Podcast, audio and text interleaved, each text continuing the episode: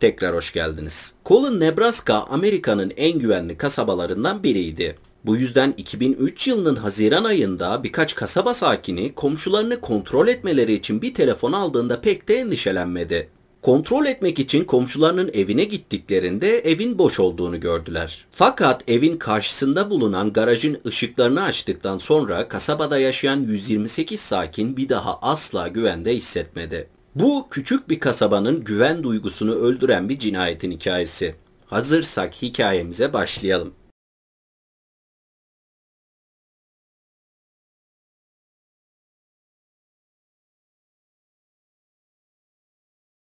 66 yaşındaki Sharon Erickson emekli olmaktan keyif alıyordu. 2003 Haziran'ında bir perşembe günü evinden çıktığında hayatındaki tek pişmanlıklarından biri daha önce emekli olmamaktı.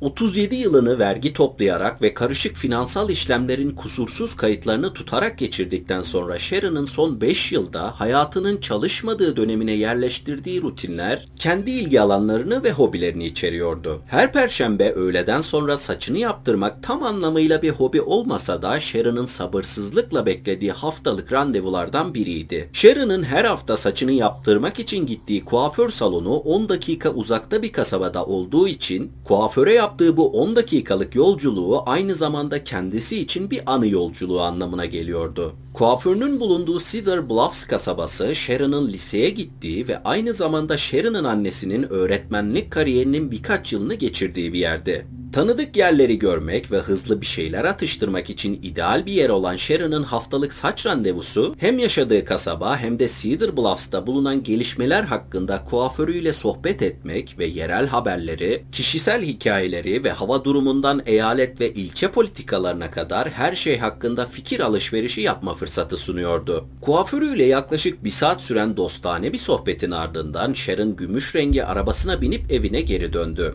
Evine gelen Sharon evinin hemen yanındaki postaneye girdi ve görevli Rick Hartman'a günaydın dedikten sonra posta kutusunu kontrol etmeye gitti. Sharon ve Rick çok iyi iki arkadaştı. Sharon onu evinde bazı iyileştirmeler yapması için işe almıştı. Ayrıca Sharon 40 dakika uzakta yaşayan kuzeniyle ne zaman vakit geçirse Rick evine göz kulak oluyordu. Sharon yaşadıkları kasabanın en popüler sakinlerinden biriydi. Sharon ve eski kocası ayrıldıktan sonra eski kocası kendisine iki tane ticari mülk bırakmıştı. Sharon, Ericsson Market adlı marketin bir kısmını evine dönüştürmüş ve karşısındaki arsaya da arabasını koyduğu bir garaj yaptırmıştı. Ancak Sharon'ın eski marketin bir kısmını kullanıma açış şekli toplumun kalbinde özel bir yere sahip olmasını sağlamıştı. Colin'daki kafe ve barlar kapanınca yerel sakinlerin kahve içmek ve sohbet etmek için gittikleri yer Sharon'ın evinin giriş kısmıydı. Sharon evinin giriş kısmını bir buluşma yeri haline getirmek için posta görevlisi Ricky işe almıştı. Masalar, sandalyeler ve ücretsiz kahveyle donatılan bu mekan Colin sakinlerinin istedikleri zaman gelip istedikleri gibi vakit geçirdikleri bir yer haline gelmişti.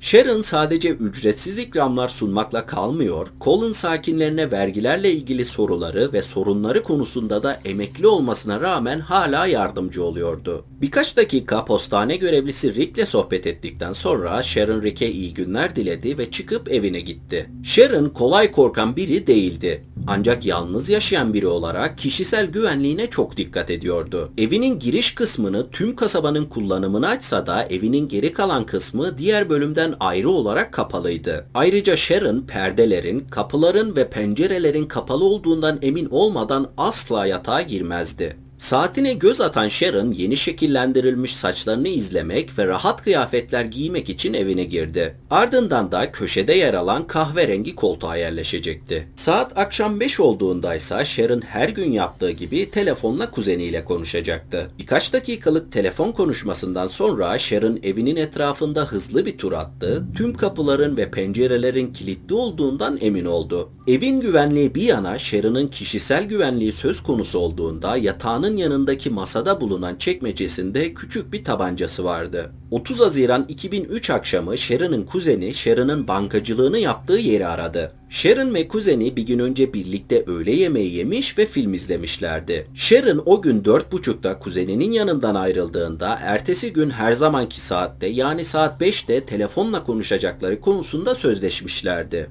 Ancak şimdi saat 6'ya yaklaşıyordu ve Sharon telefonlara cevap vermiyordu. Sharon'ın kuzeni bankadaki herhangi birilerinin sadece iki bina ilerideki Sharon'ın evine giderek bir kontrol etmesini istiyordu. Colin gibi 128 nüfuslu küçük bir kasabada herkes birbirine dikkat etmeye alışık olduğu için bu sıra dışı bir istek değildi. Ayrıca suç oranının ne kadar düşük olduğu düşünülünce banka çalışanları çok da endişelenmemişti. Ancak her şey bankadaki iki çalışan Sharon'ın evinin önüne geldiğinde değişmişti. Kapıda sabahtan kalma alınmamış bir gazete ve saat 1 civarında bırakıldığını gösteren bir etiketli dondurulmuş gıda teslimatı vardı. Ayrıca evin içindeki güvenlik alarmının da sesi geliyordu. Bir süre kapıyı çalıp cevap alamadıktan sonra Sharon'ın arkadaşı postacı Rick Hartman'ı çağırdılar. Üçlü Rick'te bulunan yedek anahtarla kilidi açtıktan sonra eve girdi. Sharon'ın yatak odasına bir göz attıktan sonra endişeleri korkuya dönüşmüştü. Sharon'ın yatağı dağınıktı ve güvenliğini sağlamak için kullandığı tabancanın kılıfı yatağın yanındaki masanın üzerinde duruyordu. Tabanca görünürde yoktu. Tüm evi gezip Sharon'ı bulamadıktan sonra bakmadıkları tek yer kalmıştı. Garaj. Evin karşı tarafındaki garajı kumandayla açtıktan sonra yavaş yavaş Sharon'ın arabasının silüetini gördüler. Hemen yanında kendi kanından oluşan bir havuzda yatan Sharon'ın cansız bedeni vardı.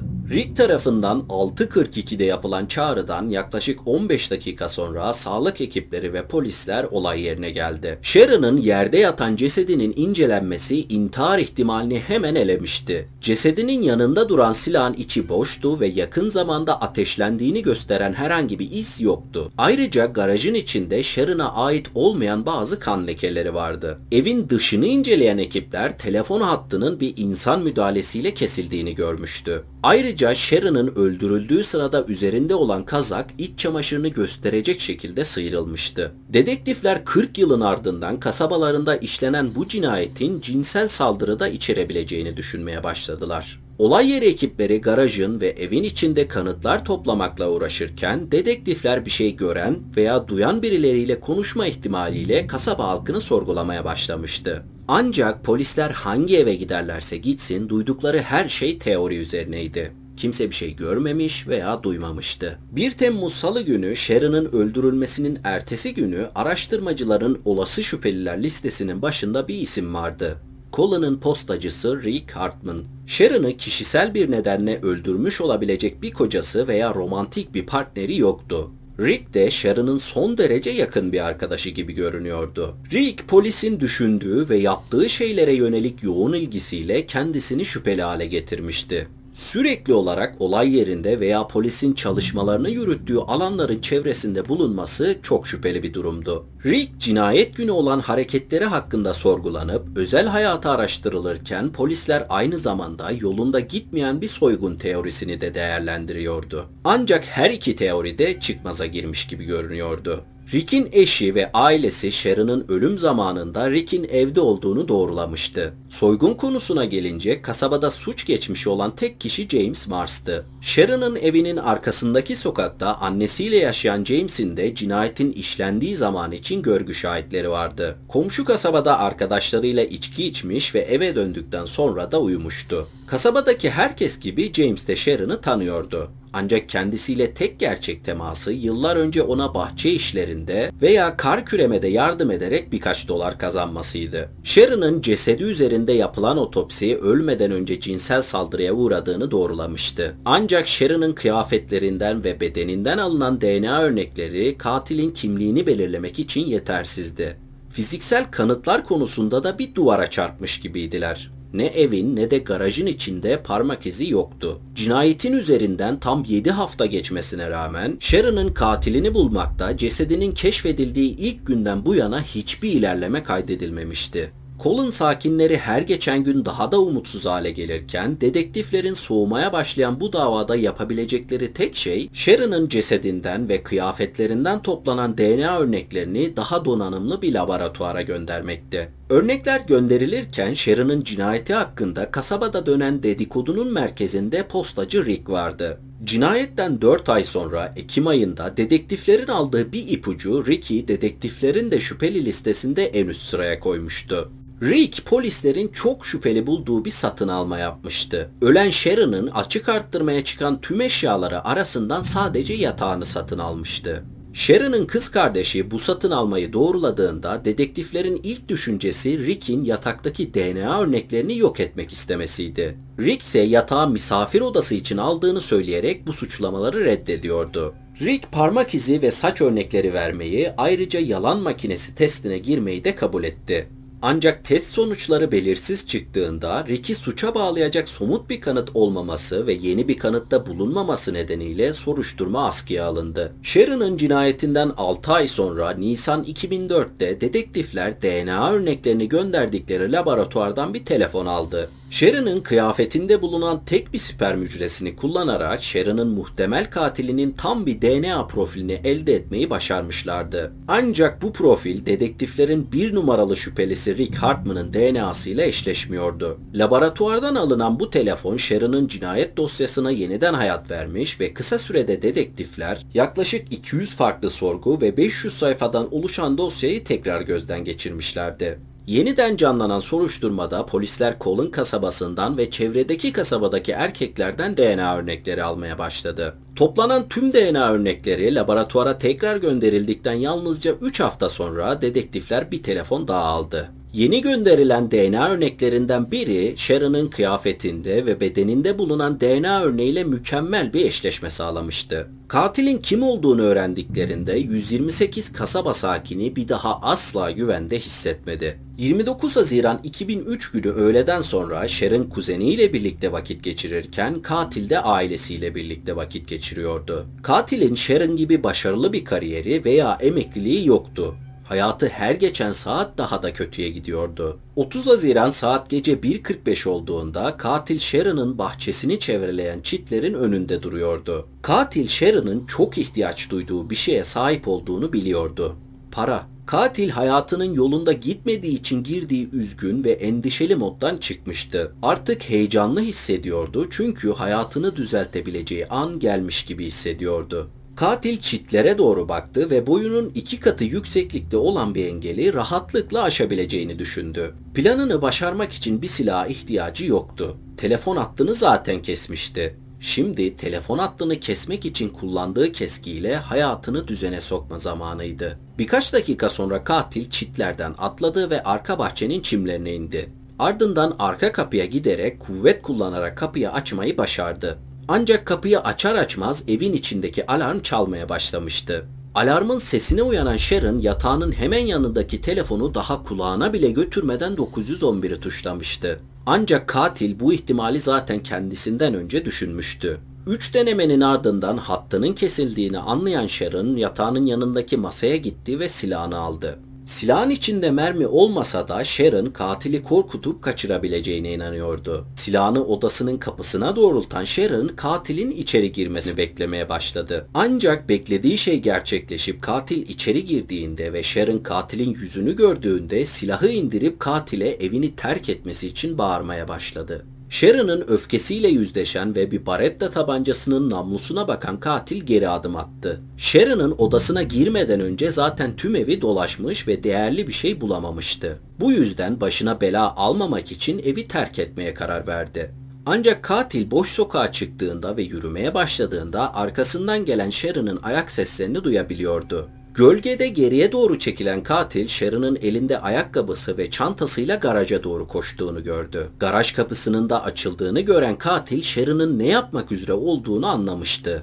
Arabasının içinde bıraktığı telefonunu kullanarak polisi arayacak ve katilin kimliğini deşifre edecekti. Böylece eve geliş amacı olan hayatını düzene sokmak bir yana dursun hayatı mahvolacaktı. Gölgeden fırlayan katil Sharon'ın peşinden koştu ve garaj kapısı kapanırken içeri girmeyi başardı. Aldığı şiddetli darbeler nedeniyle Sharon'ın kafasının sol tarafında, burnunda ve sol gözünde ciddi künt travması meydana gelmişti. Sol tarafı boyunca savunma yaraları, yüzünde, kollarında ve bacaklarındaki kesiklerle morluklar Sharon'ın saldırganıyla tüm gücüyle mücadele ettiğini gösteriyordu. Ancak Sharon'ın tüm gücü kendisini kurtarmak için yeterli olmamıştı. Sharon'ın katili çocukluk çağından beri tanıdığı bir adamdı. 24 yaşındaki James Mars bir zamanlar yaramazlık yaptığı için Sharon'dan azar işiten çocuklardan biriydi. Boğuşmaktan yorgun düşen James, Sharon'ın aldığı tüm darbelere rağmen ölmediğini görünce göğsüne ve boynuna basarak Sharon'ı boğarak öldürdü. Dedektifler James Mars'ın 2003 Temmuz'unda cinayet günü için kendilerine gösterilen görgü şahitlerini daha önce hiç sorgulamamıştı. Yani bir kere de işinizi yapsanız şaşarım zaten.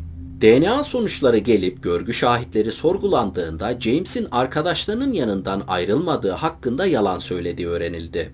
James'in annesi de eve ne zaman geldiğini tam olarak doğrulayamıyordu. Fakat bir şey kesindi. James annesinin evine döndükten sonra hemen yatmamıştı. Saat 1.45'te uyuşturucu ve alkol etkisi altında olan James komşusu Sharon'ı soyarak en azından para sorununu çözebileceğine karar vermişti. Ancak evde değerli bir şey bulamaması, bunun üzerine Sharon'ın polisi aramak için garaja koşması hayatındaki sorunları çözmek bir yana hayatına daha da çok sorun ekleyecekti. James buna izin veremezdi. Şubat 2004'te James Mars'ın DNA'sı Sharon'ın kıyafetinde bulunan sperm örneğiyle tam bir eşleşme sağlamıştı. James Mayıs 2004'te tutuklandı ve Ağustos 2005'te ikinci derece cinayetten suçlu bulunarak ömür boyu hapis cezasına çarptırıldı. Vakit ayırıp dinlediğiniz için teşekkür ederim. Aşağıya bırakacağım sosyal medya hesabımdan bana ulaşabilir, hikaye önerebilirsiniz. Kendinize iyi bakmayı ihmal etmeyin. Hoşçakalın.